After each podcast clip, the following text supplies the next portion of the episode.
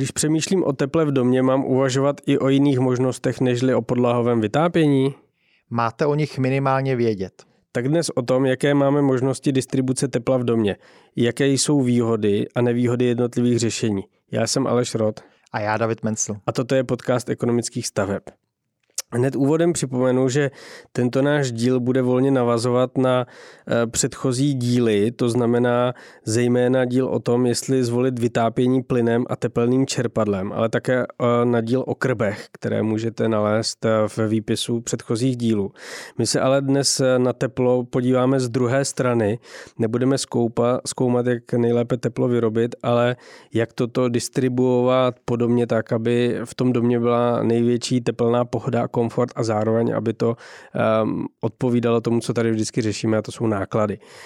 Um, ale eh, to, eh, abych, abych jako slovem soudce nekladl návodné otázky, tak eh, je to vlastně, Davide, vůbec důležité téma, to rozvode, rozvádění tepla podobně, nebo je důležité bavit se vždycky o tom, jak to teplo vyrobíme a ono pak tak nějak doputuje tam, kam má?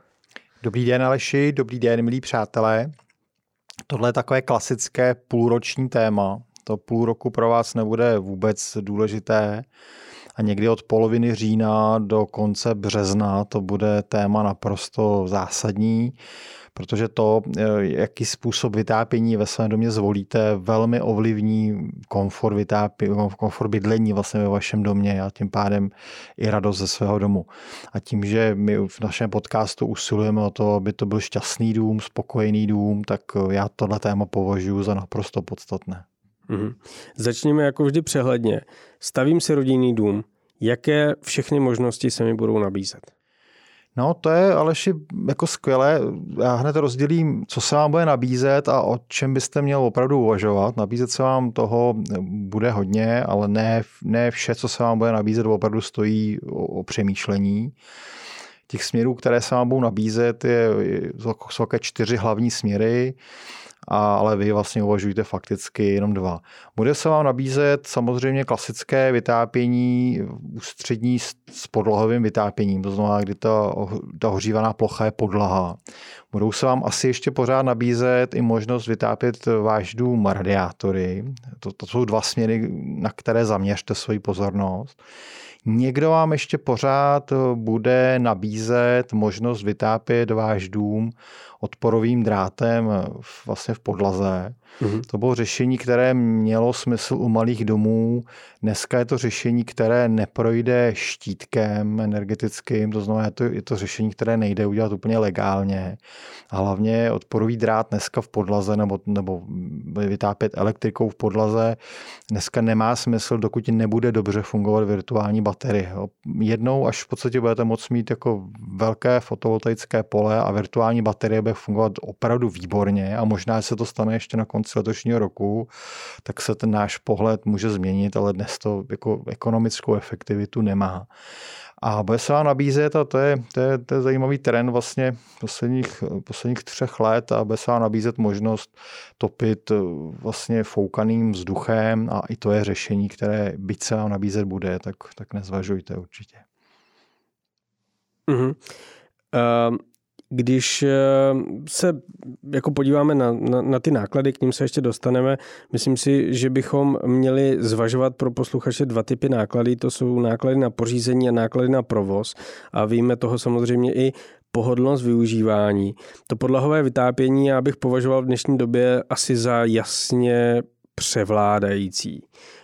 Radiátory si umím představit, minimálně je znám z panelákového bytu, ve kterém jsem vyrůstal, nebo z kanceláře, kde máme radiátory v podlaze v takovém tom žlábku, do kterého se práší a padají tam různé věci a pak se odsud hrozně těžko vyndávají. Ale co je to foukaný vzduch? No, foukaný vzduch, Aleši, to je taková, to je taková česká pást, řeknu. To, je, to, jste, to jste začal, opravdu jste si vybral z těch možností tu, tu, tu parádní. Když, když vlastně budete mluvit s prodejcem, který vám bude nabízet foukaný vzduch, tak vám bude říkat, že dostáváte skvělou nabídku vlastně a že dostáváte v ceně domu eh, tepelné čerpadlo. Vy se hnedka podívejte, jestli to náhodou není tepelné čerpadlo vzduch vzduch protože když zjistíte, že to je tepelné čerpadlo vzduch, vzduch, tak si své vytápění představte v podstatě jako topit klimatizační jednotkou. Mm. No. A to je velmi, jak řeknu, nešťastné pro vlastně tu část jako Evropy, v které my se nacházíme. Foukaný vzduch je vlastně v Česku trendem posledních třech let a není to trend náhodný. Děje se vlastně to, že před třemi lety eh, řada stavitelů zjistila, že jejich domy mají špatnou, nedostatečnou izolaci a neprojdou energetickým štítkem. A začali přemýšlet, jak to udělat, aby vlastně nemuseli svůj dům zlepšit, aby nemuseli utrácet víc nákladů v podstatě na lepší izolaci a štítek splnili přemýšleli, jak vlastně špatný dům prodávat jako dobrý a vzít si za to ideálně ještě více peněz. A ta cesta právě byla vytápění foukaným vzduchem. To je ale vlastně eh, technologie, kde to pořízení vlastně toho samotného zařízení je o malinko dražší, nežli je plynový kotel, ale zároveň to přináší velikánskou úsporu vlastně na tom rozvodu, ať těch radiátorů nebo, nebo toho podlého vytápění. Takže to vlastně technologie, která ve finále je na pořízení mnohem levnější, a protože to má tabulkové parametry, skutečně tabulkové parametry tepelného čerpadla, tak, tak to splní štítek. Mm. A vy vlastně tomu klientovi dáte stále špatně izolovaný dům, přidáte mu k tomu velmi vlastně špatnou technologii vytápění, ale řeknete mu, že má dům s tepelným čerpadlem a že to je vlastně něco skvělého a, a v některých případech si ještě v podstatě za to vezmete víc peněz. To je vlastně, eh, tohle mi jako mrzí, vlastně v Česku, to je taková česká cesta na eh, regulace. Jo? Idea energetického štítku byla dát lidem s jistotou dobré domy. Jo, garantovat nějakou kvalitu vlastně v oblasti spotřeby toho domu, tak, aby like se nemusel starat, abyste nemusel vlastně běhat jako s projektem mm. a nechávat si na to dělat jako různé posudky, tak vám, to, tak vám chtěl ten, ta, ta idea té myšlenky energetických štítků vám chtěla dát takovou jako jednoduchou možnost podívat se do štítku a vědět, co vlastně jako dostáváte. Jo. A, a česká reakce, česká reakce jako je u mnohých, ne, ne u všech samozřejmě, ale u mnohých, jak oblafnout štítek. Jo, objeví se štítky a mnozí začnou přemýšlet, jak oblafnout štítek, jak nemuset stavět dům s dobrou izolací, jak si nezvyšovat náklady na dobré izolace jo, jak si zachovat co největší marži. A zajímavé je, já tohle Aleši vlastně nevidím nikde jinde než v Česku. Jo. Já to nevidím v Polsku, nevidím to na Slovensku, jo, nevidím to v Portugalsku vůbec, si nic takového neumím představit v Německu. Tohle je opravdu taková česká, české specifikum. Němci ty dostanou regulaci a bez přemýšlení v podstatě ji splní. Slováci dostanou regulaci a zkusí ji těsně nesplnit. To znamená, zkusí vlastně zůstat jako těsně před těmi parametry, odnést to na stavební úřad, co na to stát a na tom stavebním úřadě to projde, protože ten stavební úřad ví, že ten stát v podstatě to vždycky trochu přestřelí v podstatě, takže mm. i mhm. když nesplníte ty parametry jako těsně, tak to stavební povolení dostanete a, a ten dům tam postavíte. Jo? To je ta slovenská cesta. Poláci ty, ty třikrát váhají, nežli tu regulaci zavedou, na Polsku máme specialistu Michala, on nám to může příště rozvést, ale Poláci vlastně ty, ty, ty dlouho váhají, než tu regulaci zavedou. A když už ji zavedou, tak ji zavedou a spojí s vysokou sankcí a vážně ji tam všichni jako dodržují. Jo? A v Polsku prostě zavedete tu regulaci, zavedete těch regulací méně, než, než, než jich zavedeme v Česku, ale, ale už, to, už to v podstatě dodrží. A v Česku někteří znovu zdůrazním začnou okamžitě hledat, jak to šálit.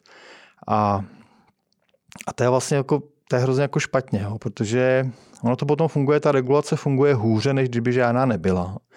Protože vy naučíte ty zákazníky, ty stavebníky, že se mohou na štítek spolehnout. To znamená, vy, vy tím, že zavedete štítky, tak vy snížíte ostražitost těch lidí. Oni se podívají na štítek, vidí dobrý štítek a už nepřemýšlí hmm. dál. A, a když potom vlastně ten štítek, ta, ta metodika je napsaná špatně, tak se vlastně dějou, děje to, že jste snížil ostrojitost lidí a oni pak dostávají vlastně paradoxně jako horší domy, v izolaci i v té technice vytápění a vlastně ta regulace potom nefunguje. No. Eh, bych řekl, že výchova nebo ta výuka obcházení regulace je doslova naší doménou.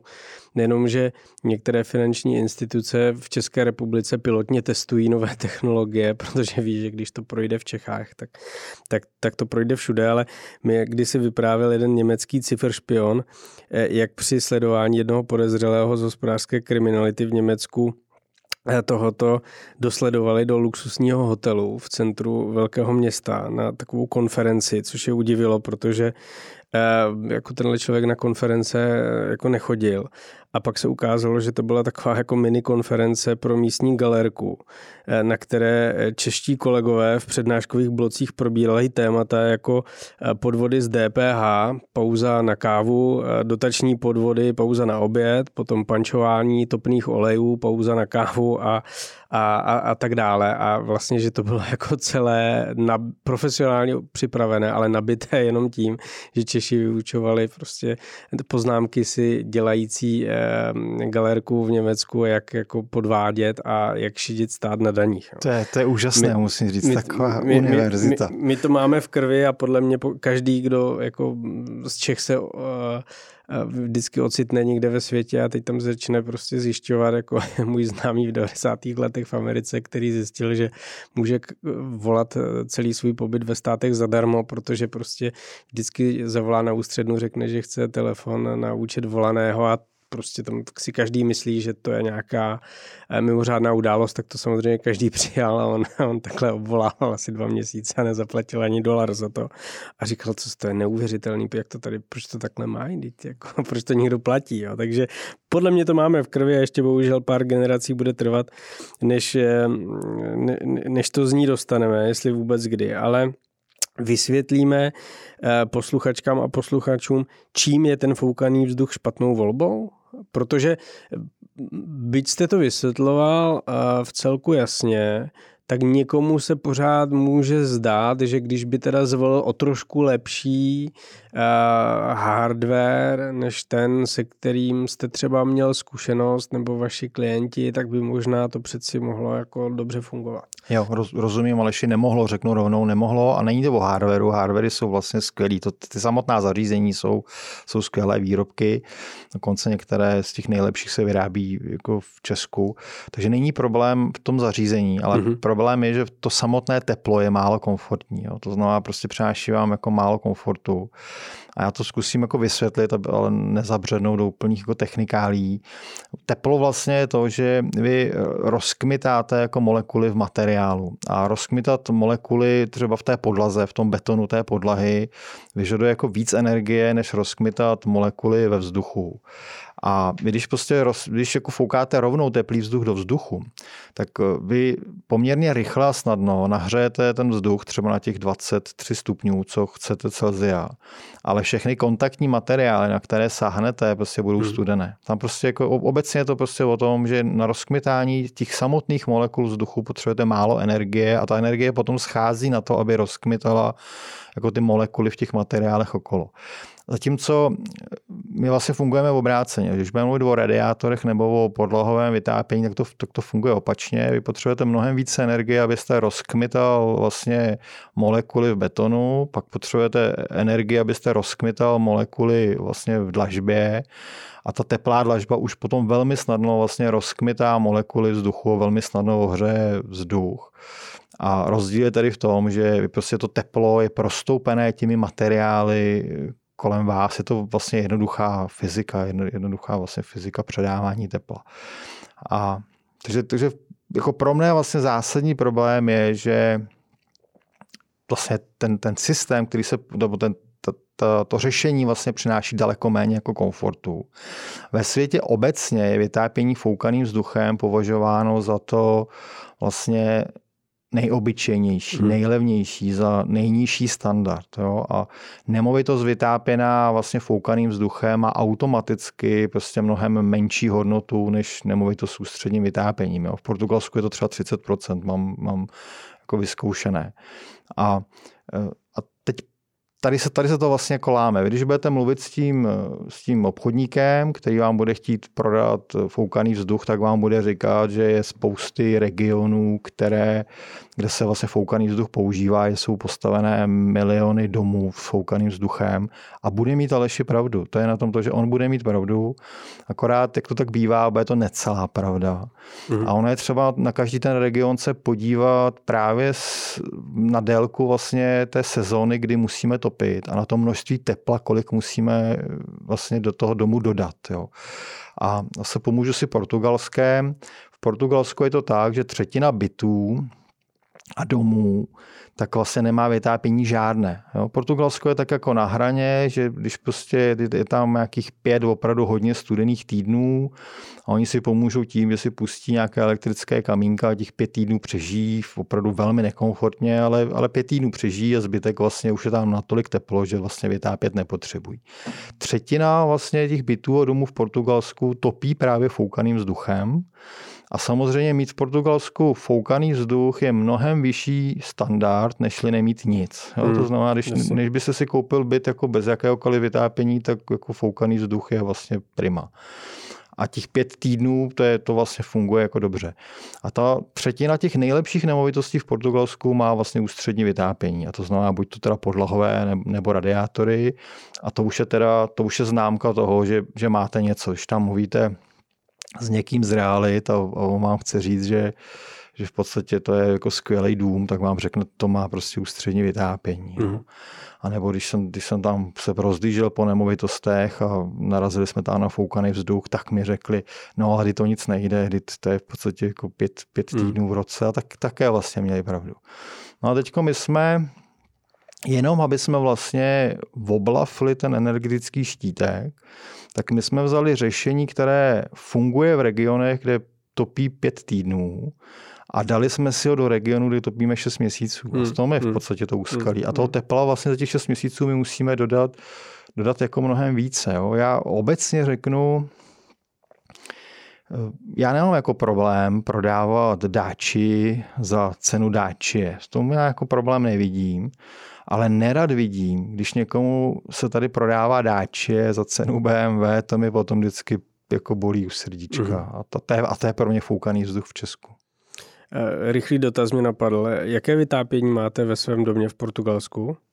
Já topím do, do podlahy, mám podlohové vytápění a vlastně zdrojem je tepelné čerpadlo. Stačil by Aleši v Portugalsku naprosto pohodově i vlastně plynový kotel podle výpočtů, ale já tam topím velikánský bazén nebo dohřívám velikánský bazén, s tím mi právě pomáhá to tepelné mm. čerpadlo a tím, že ho topím na 31 stupňů celou zimu, tak, tak to čerpadlo tam má pro mě smysl.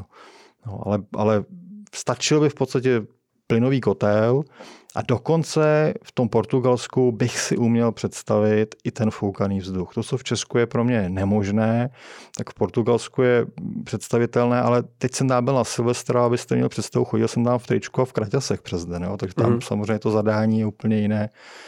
Když vy jste tady možná na Silvestra, ale že taky chodili v tyčku a v karťasech. jsem to chtěl zrovna říct, že to, to zrovna vyšlo velmi podobně, ale je, je to, jak říkáte, pět týdnů není šest měsíců. Jo, to je úplně jiná písemka. Zůstává nám eh, rozhodnutí, zdali radiátory či podlahové vytápění. Eh, přijde mi, že eh, u většiny nových domů bych očekával převládající tlak na podlahové vytápění. Můžete to potvrdit z vašich statistik? Je to Aleši rozhodně tak. Ve většině nově postavených domů je dnes podlohové vytápění. V ekonomkách máme podlahovku u 90% domů. Zároveň však řeknu, že si jako nemyslím, že tento trend je vždycky podložený jako úplně detailní znalostí a, a detailním rozhodnutím toho zákazníka. Spíš si myslím, že mnoho lidí pluje po tom obecném trendu, moc o tom nepřemýšlí a prostě opakuje to, co mají jeho kamarádi a známí. Mm-hmm. A my možná dneska zkusíme jako rozkryt ty rozdíly vlastně mezi radiátorem a podlovkou, aby příště to rozhodování vlastně bylo bylo jako podloženo v podstatě nějakou znalostí.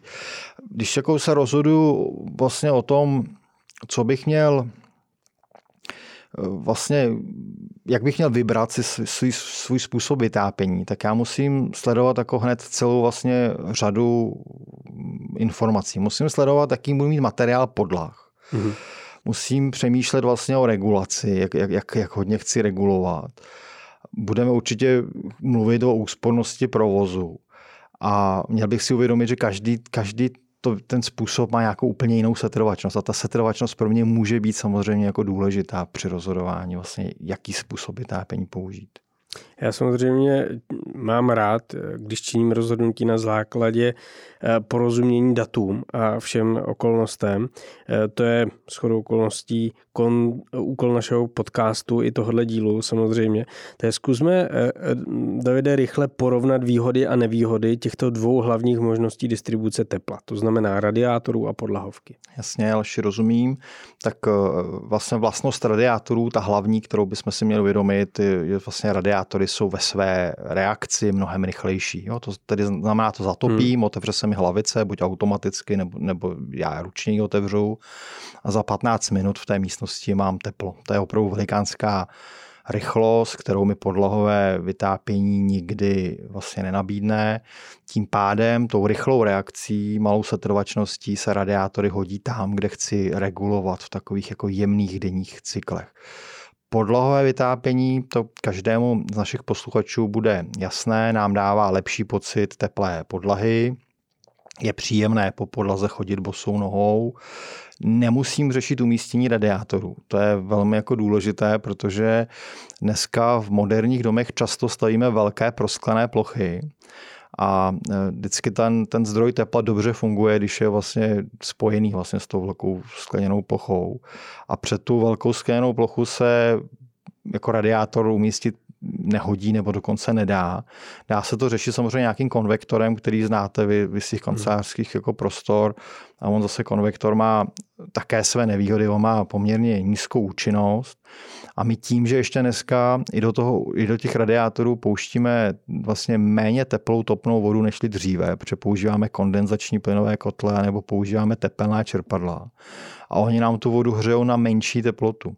Takže ve chvíli tu máme konvektor, který má vlastně malou, malý, malou výkonnost a do toho ještě dáme malou teplotu, tak už ty zařízení zase musí poměrně velká. To jste hmm. zřejmě viděl v těch kancelářích a nenadchlo vás to. Hmm. To znamená velká výhoda podlahové vytápění je teplá podlaha a velká vlastně svoboda pro toho architekta a pro to zařízení vlastně bytu, protože prostě nemusíte se v zařízení přizpůsobovat tím radiátorům.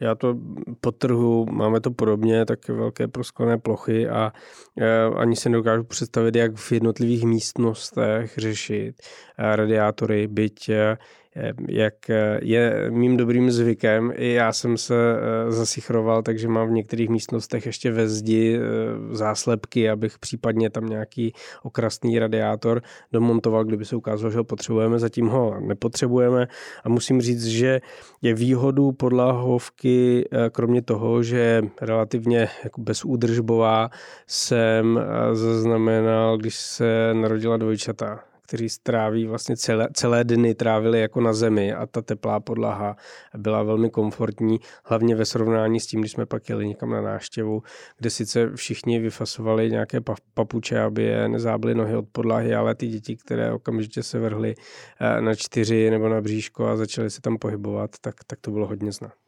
To tak úplně, ale to tak úplně je. Ono to se vám vždycky se vám jako změní ještě na nějaký, na, na zhruba 18 měsíců se vám vždycky změní pohled na vytápění, když se jako narodí, prostě narodí nějaké, nějaké mimino. Já to mám vlastně se synem Filipem. Filipovi je 10 měsíců, je to takové velmi čile, neustále se pohybující batole. A já nejsem ten rodič, který zavírá děti do ohrádek. Jo? Já mhm. teda jako mu opravdu dopřávám svobodu pohybu a když jako chviličku leze v ložnici, to je taková to je takový ten moment, kdy se v 6 hodin ráno zbudí a aby jsem se ještě chtěl chviličku spát, tak ho nechám, ať si leze, leze v ložnici. Jenomže v ložnici netopíme, takže on má za chvilku studené ruce, nohy a mě nezbyde nic jiného, než že se zvednu a vezmu si ho do obýváku a do jídelny, kde naopak vlastně ta podlaha je natopená, kde topíme mm. zase pořád. A já s ním ležím na podlaze, je nám obou dobře a vlastně v tu chvíli jako naprosto zásadně doceníte tu možnost teplé podlahy. No, já, já jsem takovou jako úvahou, mít dva vlastně synové, vlastně starší, dnes, dnes, už dospělí muži, tak ty naopak vyrůstali v domě, kde byly radiátory a já jsem jim nemohl vlastně dopřát v zimě jako tolik svobodného pohybu, jako v podstatě dneska na, dneska Filipovi na vlastně podlahovém vytápění. To znamená, zvlášť u těch malých dětí, ta, to podlohové vytápění má prostě, musím říct, že pro mě obrovskou, obrovskou jako hodnotu. Já jsem si říkal, že bych že by stálo za to udělat studii, jestli ta větší svoboda pohybu vlastně ty děti nějakým způsobem jako ovlivní, změní, jestli, jestli změní jejich kariéry, jestli kdyby můj nejstarší Jakub měl teplou podlahu, tak by z něj dneska nebyl architekt a byl by z něj třeba desetibojař nějaký. ale pak jsem zjistil, že pět dětí je příliš malý vzorek, ale na to, abych to mohl jako proskoumat a a do dalších dětí už někoho neukecám, takže tohle neproskoumám. A vy jste sám k sobě upřímný, ale v podobných průzkumech musíte pracovat s tím, že lidi rádi lžou a oni by vám mohli ty um, odpovědi dost zkreslit. Tím, jaký by si přáli být, kdyby měli druhou šanci. Chápu. To tak většinou bývá. Když se vrátíme k různým pohledům, které je nutné zvážit při přemýšlení o distribuci tepla, tak eh, bychom eh, měli začít od podlahy, to znamená od materiálu podlahy. A jaké materiály jsou nejvhodnější pro jaké způsoby vytápění nebo respektive distribuce? No naprosto, Maleši, naprosto zásadně děkuji za tenhle pohled. To je, když, když jako se chcete rozhodnout, jestli radiátor a nebo podlohové vytápění, tak, tak musíte vědět, jakou vlastně podlahu na konci vlastně v té stavbě tam namontujete. A je to opravdu ten nejdůležitější pohled, bych si dovolil říct. K podlahovému vytápění se skvěle hodí jako materiál podlahy dlažba. Ta skvěle prostě vede teplo, podlahové vytápění z dlažby činí takovou příjemnou teplou podlahou s nekonečnou životností. Já mám v Portugalsku prostě velkoformátové, velkoformátové vlastně keramickou podlahu, nádhernou v dekoru starých fošen. Je to prostě skvělé a, a s podlahovým vytápěním to funguje opravdu jako výborně. To znamená vlastně podlohové vytápění, dlažba, skvělé spojení, každý bude spokojený. Co je naprosto naopak nevhodné, to je úplně opak, je podlahové vytápění a podlaha dřevěná. Jo, to je kombinace, kterou vám žádný topenář ani podlahář nedoporučí. Já jsem ještě ale takový, to jsem vám asi nikdy ještě neřekl, já jsem takový, že já i když mi někdo něco nedoporučí, tak já si to musím jako vyzkoušet sám na sobě. Jo, já, já, jsem opravdu, já jak jako zkouším, tak zkouším, jako jestli i ty rady opravdu fungují. Oni většinou, většinou musí říct, že měli pravdu, teda jo. málo kdy se mi stane, že bych něco obelstil. Takže já jsem v jednom ze svých domů zkusil i vlastně velké části domů dát na podlahou vytápění drž, masivní dřevěnou podlahu. A ta je teda opravdu, musím říct, to je fakt jako průšvih. Ta dřevěná podlaha nesmírně vlastně trpí. Podlaha má mm-hmm. tendenci se rozesychat. Já jsem použil extrémně kvalitní podlahu a stejně má tendenci se rozesychat. To dřevo na podlahovce velmi dobře izoluje. Jo. Takže já jsem si vlastně já jsem si, ta podlovka má dlouhou setrvačnost a já jsem si tím dřevem z toho udělal nekonečnou setrvačnost. Já opravdu vlastně ne, bych nemohl jako vypnout vytápění, protože to by tak dlouho nabíhalo, když bych jako se vracel z dovolené, že pro mě vůbec jako, jako nemožné. To znamená zase naopak, kdo by uvažoval dřevěnou podlahu, jakože dřevěné podlahy jsou naprosto nádherné, Taky se k tomu nějakém dílu vrátíme k podlahám. Tak dřevěná podlaha je nádherná, ale naprosto se nehodí k podlahovému vytápění a tam je třeba použít radiátory a nebo je třeba použít kombinaci. Jo? To, to, to znamená to, co byste naznačil, mít v části domu dlažbu a tam mít podlahovku a v části domu teda mít dřevěnou a tam mít potom radiátory. Často se na plovoucích podlahách používají vlastně, nebo na podlahovém vytápění používají vlastně plovoucí podlahy na bázi dýhy. Mm-hmm. To je podstatně lepší než dřevo, že ta nosná deska vlastně není, není úplně plně dřevěná. To znamená, ta ta plovoucí podlaha lépe vede teplo nežli dřevo. Docela, musím říct, že ta setrvačnost tam není nějak děsivá. Vlastně to jde použít oproti té dřevěné. Ale tady zase řeknu Aleši, a málo kdo si toho všimne, téměř nikdo to neví. Tady se vlastně čertík skrývá v malých písmenkách v montážním popisu. Protože naprostá většina výrobců plovoucích podlah, a smějí se tomu, oni to ví, jo, 97 vlastně procent plovoucích podlah, které vlastně uvidíte, hmm. má napsáno, že e, vlastně nesmí ta kontaktní teplota mezi betonem a, a spodní hranou vaší podlahy být vyšší než 28 stupňů. A ta kontaktní teplota je ale vždycky vyšší, vyšší než ta teplota na horní straně té desky a, a vyšší vlastně než, než nakolik vyhříváte dům. To znamená, kdybyste tohle pravidlo dodržel, tak ten dům neohřejete. Ty výrobci to vědí, vědí, že každý, kdo si na podlahovku namontuje vlastně plovoucí podlahu, musí vlastně topit a tohle pravidlo nedodržet. A z toho potom eh, vlastně vyplývá, a mnoho lidí to neví, že ty podlahy nejsou, ty, ty výrobky nejsou vlastně kryté zárukou. Jo? Když potom se vám něco stane s podlahou, vy, pod, vy pod, zavoláte vlastně teda na záruku, tak přijede jejich technik, první, co si změří, je v podstatě jako kontaktní teplota a, a řekne, vy jste tady o půl stupně překročili, tak my vám záruku zamítáme. Mm-hmm. No, takže on, ono to jde použít, my to máme namontováno opravdu ve vysokých tisícech domů, a ve většině těch podlah se nic nestane, ale nepříjemné pro mě jako prostavitele na tom je, že tohle je vlastně řešení, kde když chceli v podstatě dát tomu svému klientovi teplo, tak vlastně se připravím o záruku na ten výrobek, a což samozřejmě to neděláte jako úplně úplně rád. Jakou podlahu máte vy, Aleši, že já, vám neskazím? Já mám tu, kterou eh, jste zatím nezmínil, takže pozor na to, co budete říkat. Máme eh, kvalitní vinyl, ten eh, vysokozátěžový, uspůsobený pro podlahovku a samozřejmě lepený aby lépe eh, distribuoval teplo. A jsme s tím, jako musím říct, hodně spokojení. Ano, ano, to je, to je dobrá volba. Asi já jsem Aleši věděl, teda, že na tomhle vás nenachytám na druhou stranu. Už spolu točíme podcast nějakou dobu. Takže vinyl je, vinyl je dobrá volba, nalepený vinyl je úplně vlastně jako správně je to trend posledních let, vinyl funguje na podlahovém vytápění dobře, není tam u většiny výrobců, není tam tohle omezení vlastně té kontaktní, teploty, no, té kontaktní teploty, takže nebudete s tím mít žádný vlastně problém se zárukou ani s životností, takže, takže vinyl je vlastně jako dobře. No když to zrekapituluju, takže kdo chce dlažbu, tak měl by z mého pohledu jednoznačně sahnout po podlahovém vytápění. Kdo chce masivní dřevěnou podlahu, měl by jistě uvažovat o radiátorech. A u plovoucí dýhované a vinylech zůstávají obě vlastně ty možnosti dobře otevřené vždycky s nějakým jako limitem, hlavně u té plovoucí, tam je dobře volit eh, jako správného výrobce. Je to zase ještě tak, že my samozřejmě, jak, jak těch domů jsme namontovali hodně a, a použili jsme hodně výrobků, tak my víme, že jsou nějaké výrobky u těch plovoucích podlah, které jsou více v podstatě náchylné a některé, které jsou méně. Já tady pro úplnost jenom ještě řeknu, že u toho foukaného vzduchu vyhoví všechny podlahy, tam samozřejmě žádné omezení není a všechny podlahy budou studené v podstatě, takže foukaný vzduch je řešení v podstatě na teplé bačkůrky, nebude to na bousou nohu.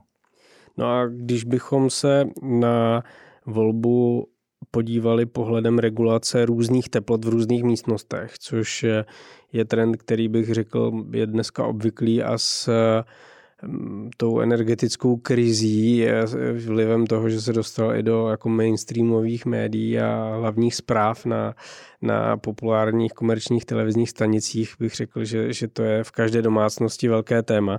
Tak eh, hraje to nějakou roli?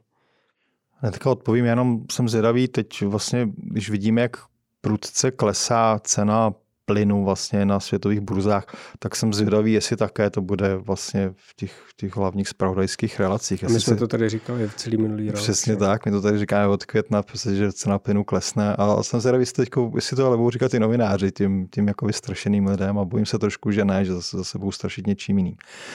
A z pohledu té regulace je to ale tak, že jak podlahové vytápění, tak radiátory dobře odregulujete. Ale každá ta, každá ta technologie se reguluje trochu jako jinak. Je to dneska, obvykle je to dneska tak, že koupelny topíme o plus 4 stupně nad nějakou základní referenční teplotu. Ložnice topíme obvykle minus 2 až minus 3 proti referenční teplotě a obývací pokoj a jídelna to právě bývá ta referenční teplota a tu máme každý trochu jiný podle toho, jak samozřejmě doma chodíme oblíkaní a jak, jak máme rádi teplo. A ta regulace teda funguje jinak právě pro tu setrvačnost. Radiátory tím, že topí rychle hned, otevřu radiátor a opravdu prostě za 15 minut mám natopenou tu požadanou te- te- teplotu a podlahovka reaguje se spožděním hodin. No a s tím já musím při té regulaci vlastně pracovat. U podlahového vytápění to znamená, že já si ty rozdíly teplot Aleši jednou nastaví, vlastně na začátku, možná první měsíc, co bydlím v domě, si to jako dohodlaďuju, protože každé dítě to může chtít trošku jako jinak, hledáme si v podstatě ten ideál. A jakmile vlastně to jednou nastavím, tak už ta regulace takhle jako zůstane celou dobu.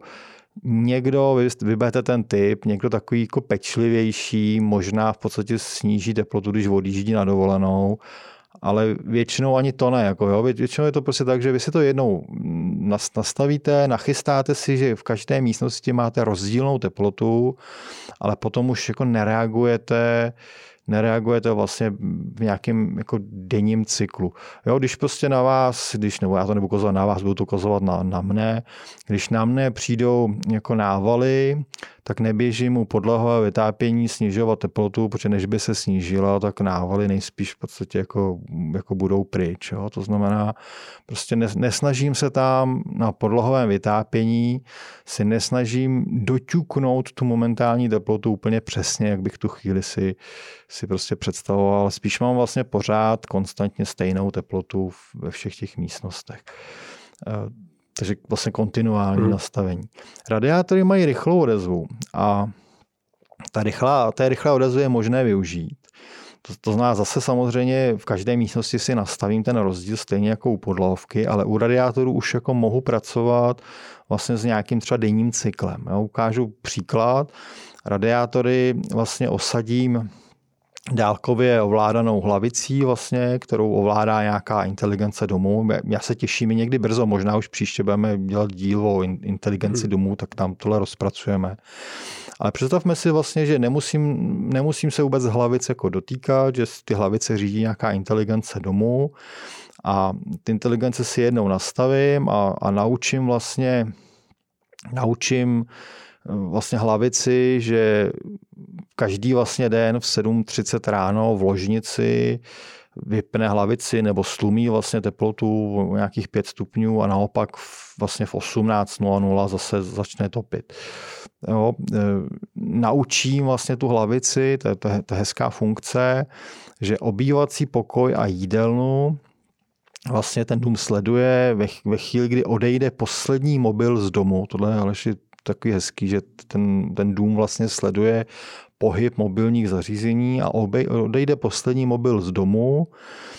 Dá, dá se to udělat dneska ještě vaši dvojčata nemají mobily, předpokládám, tak ne, tam no. bych to ještě nedělal. To jako, ještě no, když byste zapomněli děti doma, tak ať mají aspoň jako teplo, jo? tak to ještě, to ještě není ten, ten moment pro vás, ale až budou děti větší a budou mít svůj mobil, tak ten dům dokáže sledovat, že vlastně odešel poslední mobil z domu a zase vlastně sníží teplotu v obývacím pokoji a v jídelně a obráceně. Až vlastně první mobil domů přijde, tak on zase začne topit na nějakou teplotu, kterou, kterou vlastně máte přednastaveno. Takže se také nastavit dětské pokojíky, jo? to znamená spárujete správný vlastně mobil se správnou jako hlavicí a dítě vám odejde, odejde do školy a, nebo za školu a, a vlastně dům jako v tu chvíli netopí. To znamená, regulujete oba dva systémy a vlastně ty radiátory tím, že mají rychlou odezvu, tak si můžete dovolit regulovat opravdu s takovou jako přesností v tom denním cyklu, že když do mě nikdo není přes den, tak, tak ten dům netopí vlastně a zase tím ještě teda vytvoříte nějakou další malou úsporu. Mm-hmm. No my eh, teda máme podlahovku, máme inteligentní dům, to znamená na dálku ovládané hlavice, právě s tou možností vypínat, eh, když jedeme pryč, nastavovat, ale eh, přiznávám se tady bez mučení, že eh, té funkce moc nevyužíváme, necháváme to běžet a, a já jsem rád, že se o to nemusím starat, takže byť by to asi jako fungovalo a fungovalo dobře, tak tady mm, jako tu funkci úplně nevyužívám a ten potenciál zůstává nevyužit. No. Což možná by se promítlo trošku víc do další oblasti, kterou my budeme teďka řešit a to je úspornost provozu. Ano protože ta největší funkce možností povypínat si eh, rozvod tepla v místnostech, které nepoužívám, nebo kde vyžaduji nižší teplotu, nebo kde nejsem a nějaký den, týden, měsíc nebudu, tak to je asi věc, která se do úspornosti provozu hodně promítne. Tak jak je to z tohohle pohledu? No, je to je to ale tak, že úspornější jsou radiátory, je to právě z toho důvodu, co, co jsme si před chvilkou jako popsali, že je můžete nastavit vlastně na ten denní cyklus. Ještě musíme říct, jako mohou být úspornější, protože bude samozřejmě spousty lidí, kteří budou mít radiátory, ale stejně to jako nebudou hmm. využívat dříve, asi vzpomínám dříve, když prostě to bylo opravdu na, to, na tom, že jste to musel ovládat vy jako člověk, tak to u většiny mých klientů začínalo stejně prostě první jako zimu jsme o toho šli s, jako s velkou jako chutí a opravdu s tím ty klienti pracovali a pak se tam přijel na servisní prohlídku za tři roky a viděl jste, že to pí v podstatě taky pořád jako mm-hmm. na mhm. stejnou teplotu, ale ta automatizace, ta tomu jde hodně jako naproti a když to, když to jako někdo otáčí za vás, když to motorek otáčí za vás, tak pak už tomu jako věřím. To znamená, radiátory jsou určitě jako úspornější o něco než podlohové vytápění. Ono zase si tady musíme pořád opakovat dokola. Dnešní dům moderní je sám o sobě velmi jako úsporný. To znamená, my tady vytvoříme na radiátoru úsporu, ale už z velmi malého základu. Jo. Ty absolutní hmm. částky v tom rozdílu nebudou vlastně jako veliké. Tohle, tohle pořád jako si připomínejme, že prostě dnešní dům je jiný než v podstatě před deseti nebo dvaceti lety. No, z hlediska úspornosti samozřejmě budou také hrát roli i ty materiály podlah, které použijeme. Mm-hmm.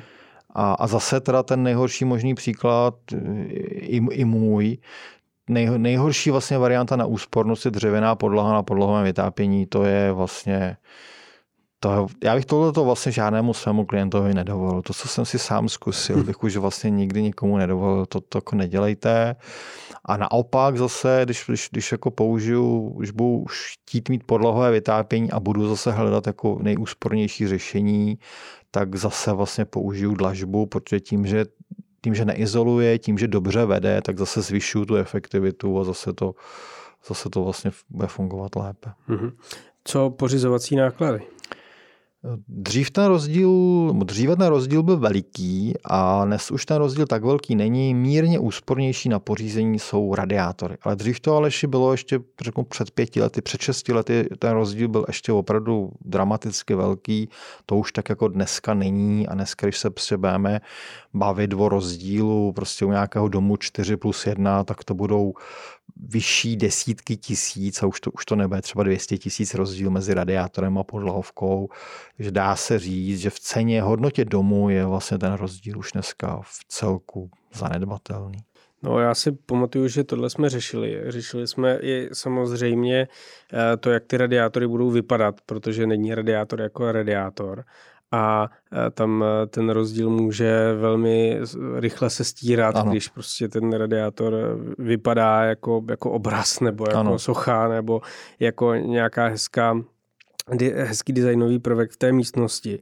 Nakonec jsme se rozhodli pro podlahovku a to nejenom z toho důvodu komfortu a a mm, toho, jak eh, člověk ten dům užívá a co od něj očekává, ale i z toho důvodu, že mi přijde, že ta podlahové topení jako maximalizuje eh, užitek z využití toho prostoru, protože když už mám u té stěny ten radiátor, který má dobře, já nevím, i s, i s mezerou mezi stěnou jako 20 nebo 30 cm, tak vím, že kolem něj nic nesmím jako postavit, čo, aby dobře rozváděl to teplo. Ano. A když si potom jako tuhle plochu a toho jako limitovaného využití prostoru přepočtete na celý dům, tak ono vám to jako pár metrů čtverečních může udělat, což eh, potom může hrát roli v tom, jak jako efektivně ten dům využíváte, kam dáte skříň, kam dáte gauč, kam eh, byste v ideálním případě chtěli dát stůl, ale nemůžete, protože to máte radiátor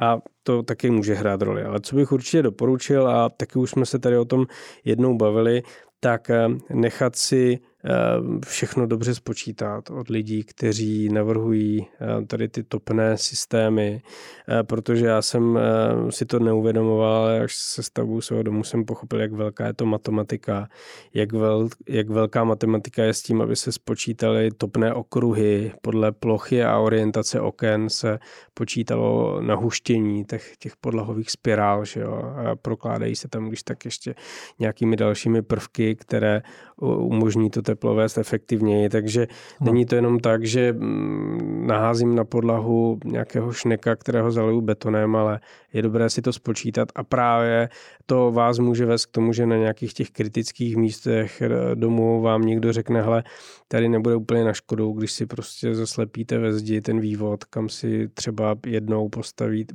dáte nějaký jako malý panel, který bude eh, vypadat tak, že vám navodí jako atmosféru designového prvku v místnosti, ale bude zároveň tady ten poslední kout toho baráku vyhřívat. Zatím jsme k tomu nemuseli přistoupit, takže předpokládám, že ani nebudeme muset, ale eh, určitě je dobré to prokonzultovat s odborníky, což je taková univerzální rada, kterou dáváme vždy.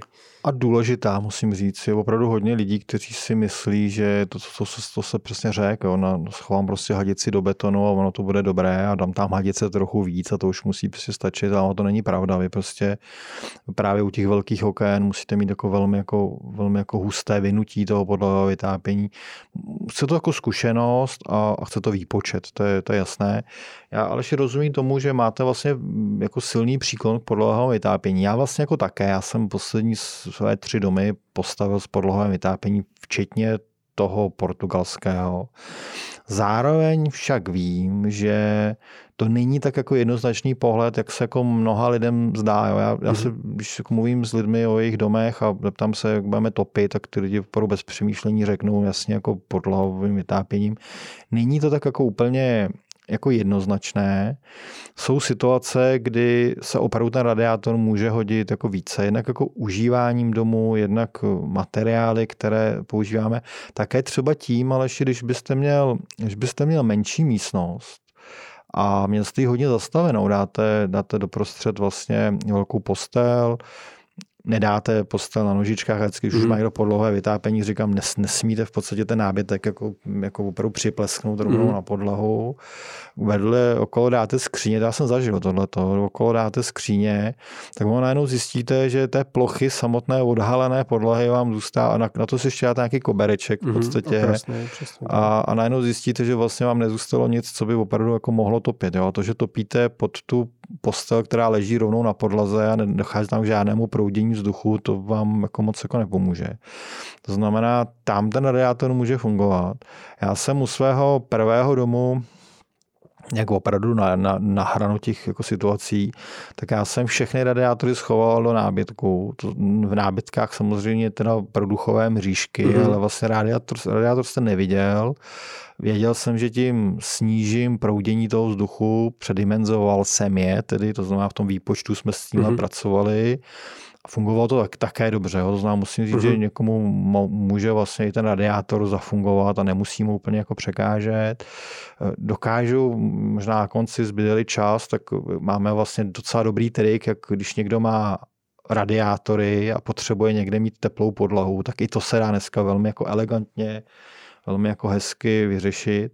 To znamená, chci jako říct, že rozumím vašemu příkladu vlastně podlahovému vytápění. Sám to tak mám, že se častěji k němu přikláním, zvlášť teď, když vlastně e, s Filipem lezeme na zemi, já, já to mám tak, že já si s ním hraju, takže si s ním jako lehnu na zem a, a on kolem mě leze a krymými kostkama. Takže jsem vlastně rád, že ležím, že ležím na teplé podlaze. Umím si však jako představit situace, kde může vlastně zafungovat jako lépe vlastně ten radiátor. Jo, je férové říct, že ten vzorek pozorování u mě je poměrně nízký na to, abych z toho dělal daleko sáhlé závěry, samozřejmě, to je pravda. Ale já jsem tady připravil pár rychlých příkladů, eh, takových typických jako domů nebo nemovitostí, které běžně užíváme. Ano. A možná by bylo fajn, kdyby jsme si nastínili eh, optimální řešení pro eh, tyhle případy. První z nich je víkendový dům, kam přijedu v pátek a odjíždím v neděli v odpoledne nebo večer. No, Aleši, naprosto jednoznačně radiátory. Ani, ani, ani na vteřinu neuvažujte o podlohovém vytápění.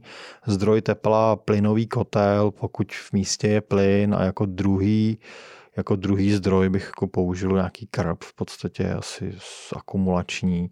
Takže víkendový dům, jednoznačně radiátory, protože vy, vy přesně potřebujete to, prostě sedám do auta, jako odjíždím a, a prostě na aplikaci si pouštím, že jedu a, a, a přejedete ten dům, je prostě jako natopený. Mm-hmm. Velký patrový dům, třeba dvougenerační, převažuje dlažba v domě. No tady zase já bych jako jednoznačně volil podlohové vytápění, právě s důrazem na dlažbu jako materiál podlah a, a za zdroj tepla bych zvolil tepelné čerpadlo, protože to tepelné čerpadlo u té velké plochy, u toho velkého domu prostě už, už, už se prostě zaplatí, už se vyplatí, to už je dobře. Mm-hmm. No a takový ten klasický bungalov s vinilovou podlahou, eh, menší 4KK, 3KK, eh, který už jsme o tom párkrát tady mluvili, se teď hodně staví u vás je Aleši vlastně řešení, které je otevřené k oběma tím možnostem, to znamená, jako, jako zdroj tepla bude dobře fungovat plynový kotel i tepelné čerpadlo. Znova řeknu, cena plynu klesá, to znamená, ta, ta hysterie vlastně už, už odeznívá. Já si myslím, že možná u takového domu rozhodnou právě ta okna. Mm-hmm. To znamená, pokud budete mít vlastně malý bungalov a, a vlastně v něm velké skleněné plochy, já, já v jednom se svém domu jsem asi říkal, tady mám ze třech stran ze třech stran mám plné sklo, tak pokud vlastně máte velké skleněné plochy, tak bych zvolil určitě podlohové vytápění. Jo. Tam se trápit prostě s řešením radiátorů by bylo opravdu jako složité. Pokud budete mít nějaké běžné rozměry oken, tak eh, pak vám radiátory možná můžou výjít jako i překvapivě provozně, vlastně kousek jako lépe. To znamená, pro mě takový dům je otevřený pro obě ty možnosti.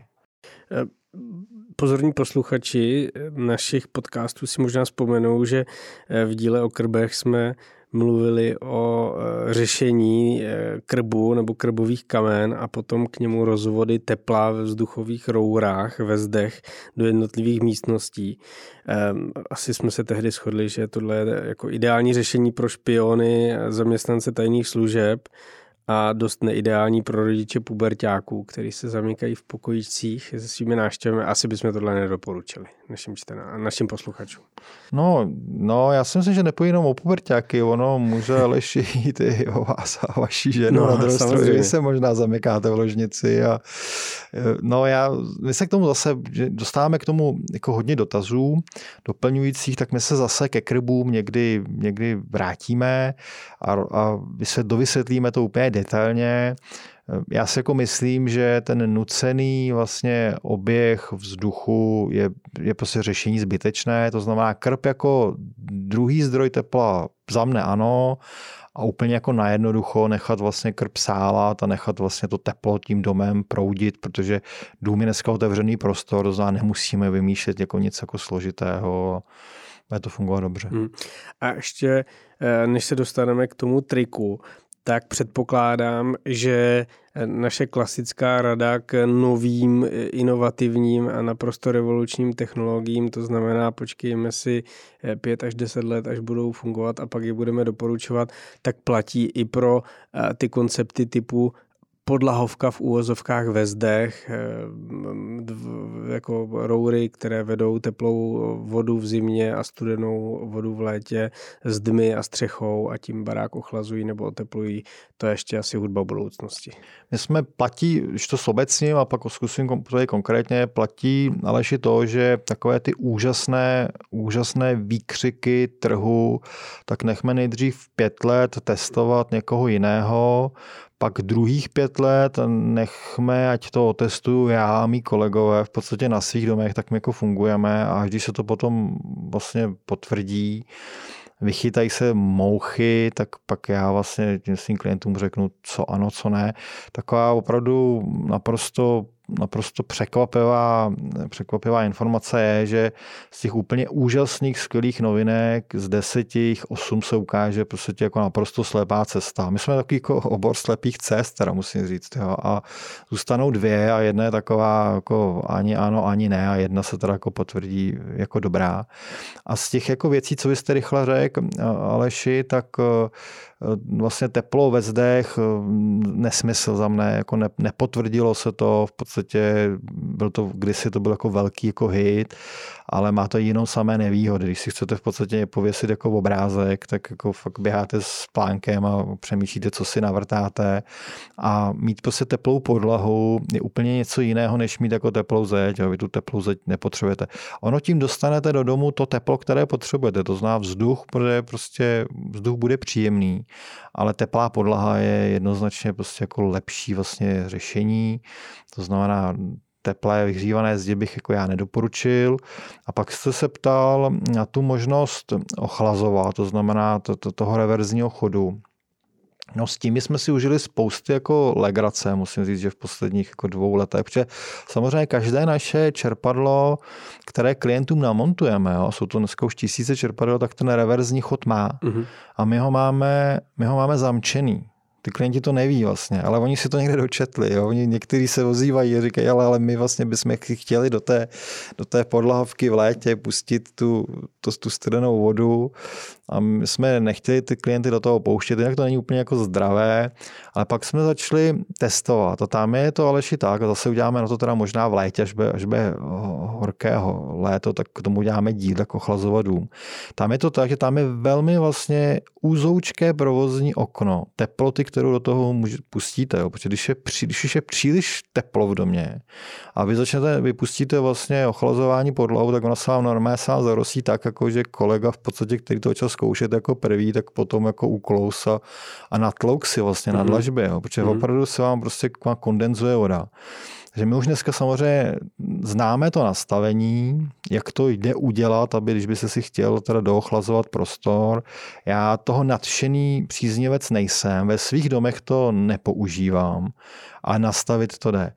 A pak se zeptal vlastně na řešení ve stropě. To zkoušíme hodně, my to máme vlastně v kancelářských prostorech, to vlastně máme v Chotíkově, takže zkoušíme to na obrovském, jako na obrovské ploše. Tam zase je to, je to velmi jako citlivé, protože vy musíte chytnout ten rostný bod, to znamená, nesmíte si nechat přehřát jako interiér, než začnete mm-hmm. chladit. Dá se to ohlídat čidlem. Je to čidlo vlastně zabrání tomu, aby se vlastně topilo, když už prostě by právě zase vám začala kondenzovat voda, kapat na vás ze stropu. A zase řeknu, po nějakých jako letech užívání, tu vám prostě odejde čidlo, hmm. tam ale vám praskne vlastně spojka. My jsme, my jsme toho opravdu na, protože máme velkou, velké kancelářské sídlo, tak jsme toho na, nainstalovali opravdu hodně, stovky jako metrů.